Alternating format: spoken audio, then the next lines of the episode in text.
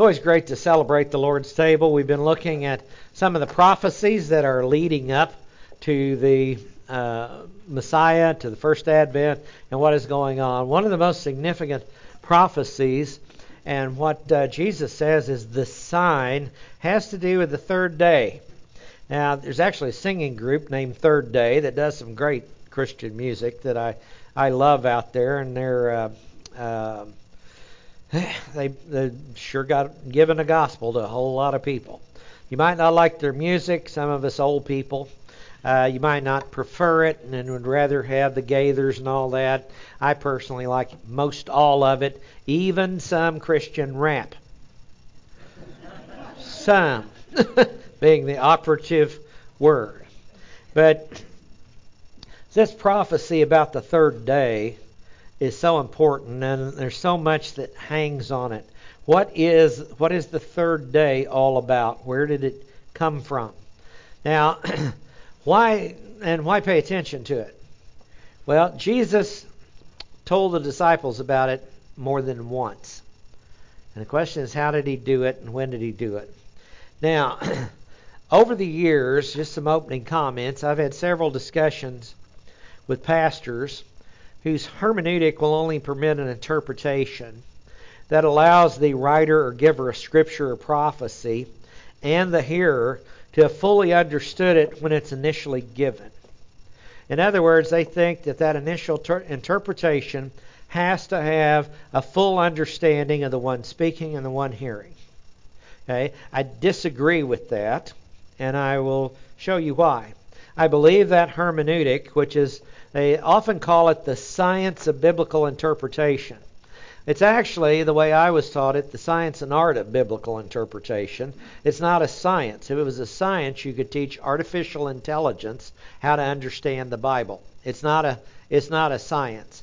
It is a spiritual thing, and it is, there is a science because it has rules and principles that goes with it. But it's called an art because it, how you apply those rules and principles is what is so very important, and that is led by the Holy Spirit, I believe, for understanding. So what they're trying to say is, if if Isaiah said this, what did the hearers understand when Isaiah spoke it, or what would they have understood? First of all, we're not there. We weren't there. Couldn't have been there. Okay? So, what did they understand? We don't know. What should they have understood? We can read that and kind of say that.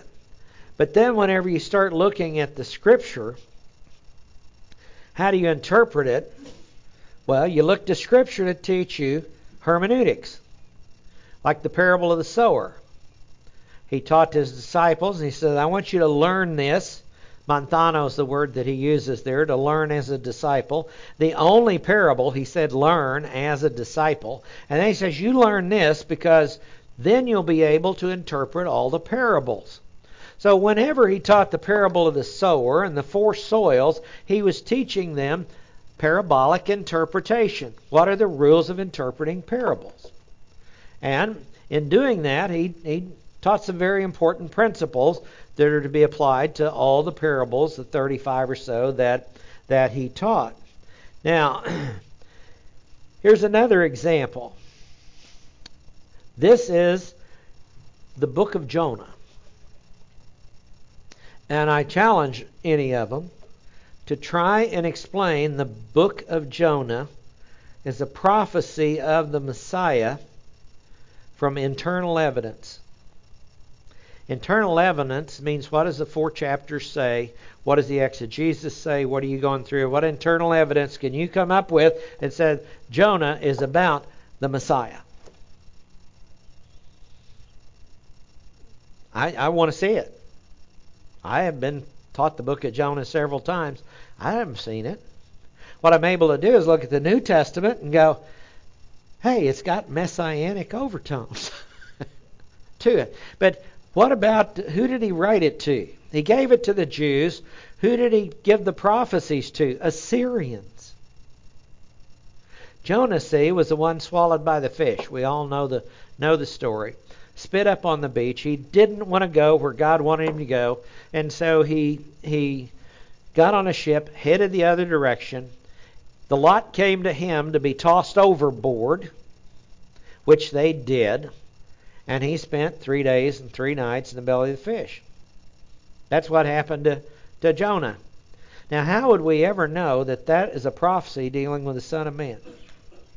What it appears to be is just the historical story of what happened to Jonah. Okay?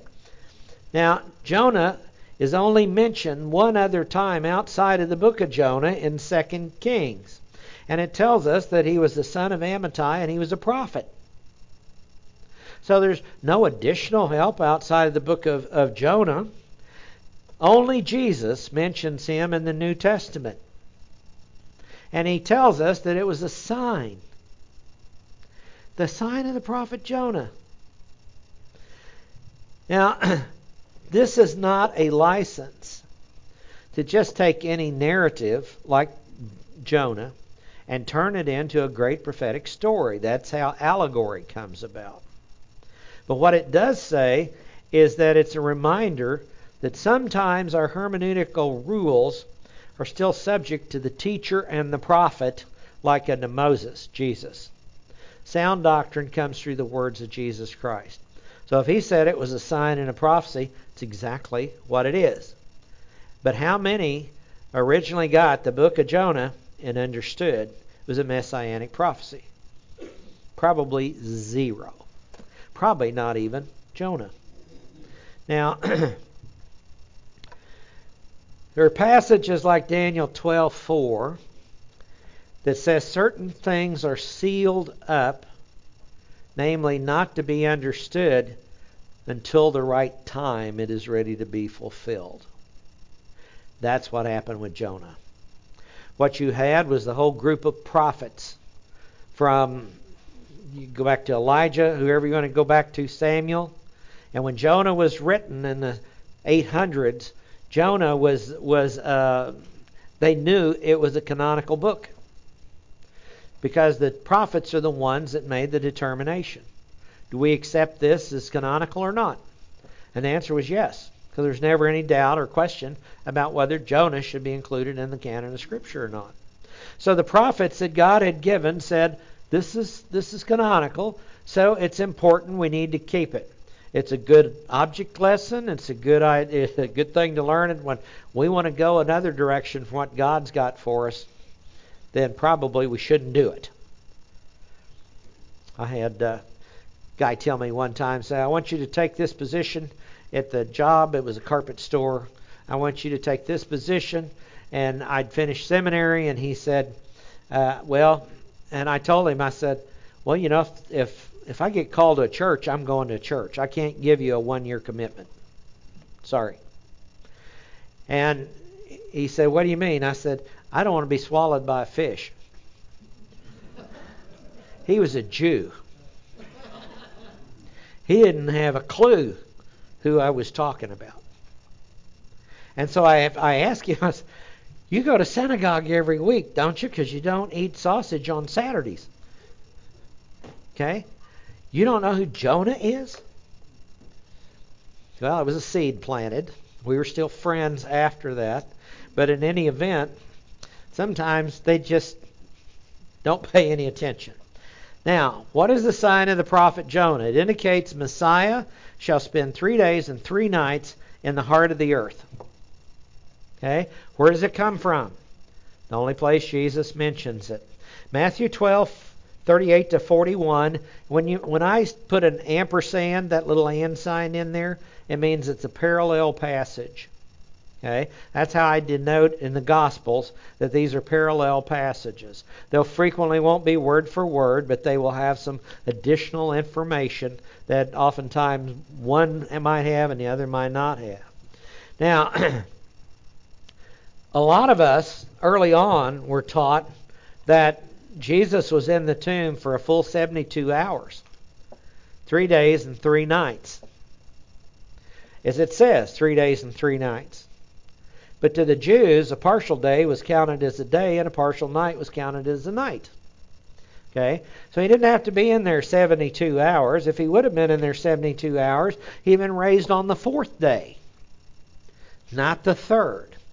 And the prophecies are all about the third day. So that has to be where our interpretation lies.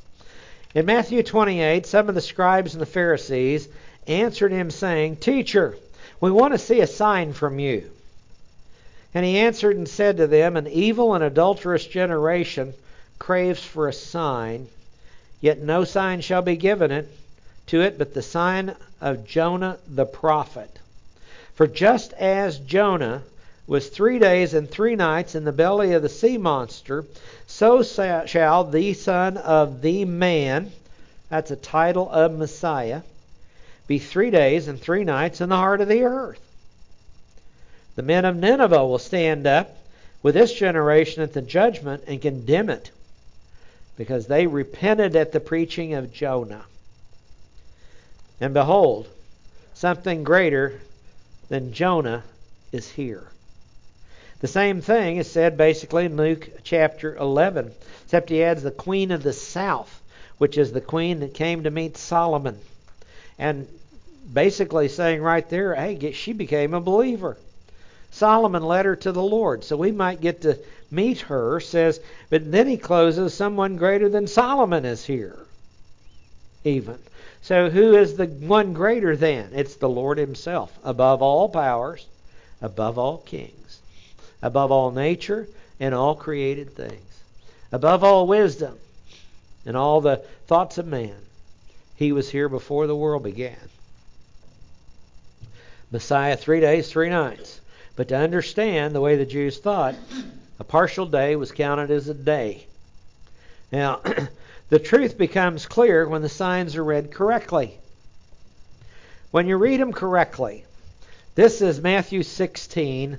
I love this passage, especially especially good for Oklahoma.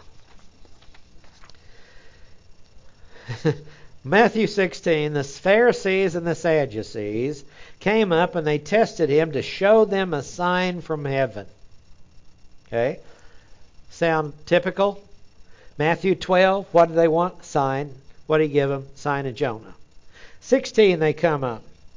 But he answered and said to them, When it is evening, you say, it'll be fair weather, because the sky is red, and in the morning there will be a storm today, for the sky is red and threatening. Do you not know how to discern the appearance of the sky? But you can't discern the signs of the times. Now look at Oklahoma with all of our storm chasers. And boy, we can discern when it's going to happen, how it's going to spin up, we think. And God throws a monkey wrench in more of these than you care to even count. It's going to be clear tomorrow. There'll be six inches of clear on the ground when the day is done. I mean, we've all seen that more than more than once, right? He says, "Do you not? Do you know how to discern the appearance of the sun, the sky?" but cannot discern the signs of the times. First Advent is what he's challenging him on right there. He says, An evil and adulterous generation seeks after a sign, and a sign will not be given it except the sign of Jonah. Brought it up again, and he went away. Okay? So the truth becomes clear when the signs are read correctly. I know some people that won't accept anything that's going on today is having any kind of prophetic significance. And I find that amazing because they write books about the prophetic significance of what's going on today. And then on the other side of their mouth, they say, but there are no such things as church age prophecy. Uh huh. Well, the fulfillments are certainly in the tribulation. No argument there. But when you have the phrase beginning of birth pangs, then you might look around and go, oh, there are wars, rumors of wars, famines, earthquakes scattered all over the planet. And people, and then they say, well, we can just measure them more now. There are more 5.0 earthquakes or greater in the in the 1900s than in the rest of history combined. And they say that's because we have better tools. Sorry. Doesn't fly. Time Life books talked about measuring earthquakes in China in the 3rd century BC. They had a way to set them up. They knew where it came from. They knew how strong they were. They often knew about things like the earthquake during the time of Amos. The, the eastern people knew about it before any travelers got there. Now, how did they do that? They had a way of measuring them. More of those, more wars. I've got a book about yay thick on my shelf that lists every war ever recorded in ancient history on it. You know, there have been more wars in the 19 in the 20th century, the 1900s, than all of the rest of history combined. Yeah, that's proof. But still, no, that's not prophecy. It's the beginning of birth pangs for sure, without without question. Now, the truth becomes clear when the signs are read correctly. I think one of the big signs now has to do with the fact Israel is back in the land. Because prophecies deal with Israel. And it's all ready to go. Everything is set up. I, the trumpet could sound tomorrow, and everything that the rat, that the trib needs is in place. It's in place the next day. So the truth becomes clear when the signs are read correctly. Now, here are some reminders to the disciples about the third day. Because people say, well, Jesus didn't tell his disciples that what was going to happen. Well, I beg to differ with them. First mention the disciples did not immediately accept his death and resurrection. They said no. Now this is this is classic Peter. You know, Peter the little rock. Matthew 16:21 From that time Jesus Christ began to show his disciples that he must go to Jerusalem. Now, in tracking down this this passage, and you can if you want to track some more stuff down, there's a study on the life of Christ online. You can download the thing, and it breaks things down by year one, year two, year three, and year four. Three complete years had happened. This is the start of the, the fourth year and it, he would only go through three and a half years of his of his ministry. He says Jesus began to show his disciples he must go to Jerusalem, suffer many things from the elders and chief priests and scribes, and be killed, and be raised on the third day. And Peter took him aside. Now, the context of this, he asked Peter, Who do you say I am? And Peter got it right. One of the few things he ever got right. And so he said, Okay, Peter, I'll give you the keys to the King of Heaven. And from there we get Roman Catholic Church and everything else. Anyway, Peter took him aside and began to rebuke him. Peter got a yes, uh, answered the question, yes, that's right. And then Peter got just as arrogant as arrogant gets. How do you take the Lord aside and say, you know, this is you're not thinking right here. That's what he did. Began to rebuke him, saying, God forbid it, Lord. This shall never happen to you.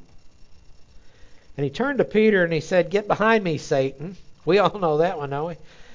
You're a stumbling block to me because you're not setting your mind on God's interest, but on man's interest. That's a very clear rebuke to Peter. Luke 9 is the parallel passage that comes along with that. And he asked, Who do you who do the multitude say I am? They answered and they said, eh, John the Baptist, others say Elijah. How could he be John the Baptist? I don't think John was dead yet. And everybody knows that John and Jesus were cousins to each other. And John's the one that said, Behold the Lamb of God that takes away the sin of the world. Uh, they were contemporaneous. How could he be John the Baptist? That's how foolish people think at times. And he says, and others say Elijah. Okay, Elijah didn't die, so Elijah's back from the dead, and the, Elijah will come before the great and terrible day of the Lord. They took some prophecy passages, they put them all together wrong. Who do you, who they say I am? And others say one of the prophets of old has risen again. And he said to them, Who do you say I am? And Peter answered and said, The, the Messiah of God. But he warned them and told them not to say anything to anyone. Why did he do that? he said, The Son of Man must suffer many things, be rejected by the elders and the chief priests and the scribes, and be killed and be raised on the third day. That's more of the context of telling him about the, the third day. Now, why would he tell him not to tell anybody? Well, it wasn't time yet. The divine timing is all involved in this. But sometimes the best way to spread a rumor is tell people not to tell about it. You ever notice that? Something bad? The bad will travel at the speed of light. That's just how fast it travels. It didn't even need the internet to do it. It traveled that fast in India without phones. And it the word of mouth would get around that fast. But that's the first mention, early on the fourth year. A little bit later is the second mention, and the disciples were grieved. See different responses here. First of all, they didn't immediately accept his death, burial, and resurrection. Then the second time he tells them in Matthew 17, while they were gathering together in Galilee, Jesus said to them, The Son of Man is going to be delivered into the hands of men. That title, Son of Man, comes right out of the book of Daniel. And when you see the title, Son of Man, you know they know they're talking about Messiah. And he's saying, I'm the Son of Man, I'm Messiah. And he must be delivered in the hands of men. They will kill him. And he'll be raised on the third day. And they were deeply grieved. That's their response. Second time we know of that they have heard be raised on the third day. The third mention is they didn't understand what he meant. This is from Matthew 20. In Matthew 20, this is heading up to the they're traveling here to Jerusalem. They're en route to Jerusalem. And the Lord knows what is what's in front of him. And he says as Jesus was about to go to Jerusalem, he took the twelve disciples aside by themselves, and on the way he said to them, Behold, we're going up to Jerusalem. And the Son of Man will be delivered to the chief priests and scribes. They'll condemn him to death. They will deliver him to the Gentiles. This is typical prophecy. It starts with a little prophecy and it starts getting some flesh on it. Deliver him to the Gentiles, the Romans, to mock and scourge and crucify him. The Jews couldn't do it. The scepter had departed from Judah. They had lost their right of capital punishment. Why was Satan continually trying to provoke the Jews to administer capital punishment on Jesus? Because that was only permitted under their law for stoning, not on a cross. The old devil would have liked nothing better than to see those Jews, and they picked up rocks multiple times, remember? To stone him. That's all they were permitted to do, but that would not have been the prophetic fulfillment. A couple of times he just walked through their midst. They just stopped, laid down the stone, whatever it was. We'll ask them when we get there for a replay of some of these events that went on. But he's telling them on the third day he will be raised up. The third day once again. Now, After he was raised, he appeared to them and he reminded them of what he previously told them. okay? So we know he told them at least three times. We know that they didn't accept it. We know that it grieved them one time. We know that it didn't they didn't understand it. But then he went back. Luke 24 is closing out the book of Luke. And he says, He said to them, these are my words which I spoke to you while I was still with you, and all the things which are written about me in the law of Moses and the prophets and the Psalms must be fulfilled. This is Jesus in resurrection body talking to his disciples. And if you track Luke 24, he just got done with the two disciples on the road to Emmaus. Okay? And they finally figured out, hey, this was this was Jesus and they went back into Jerusalem. He says, Then he opened their minds to understand the scriptures. Now he's in the, this is the account of being in the upper room and Thomas being present at this point in time. The first time he appeared to the disciples, they weren't all there, and Thomas, when they told him about it, doubted it. That's where he got doubting Thomas from. Thomas said, I, I don't believe it unless I put my hand in the wound.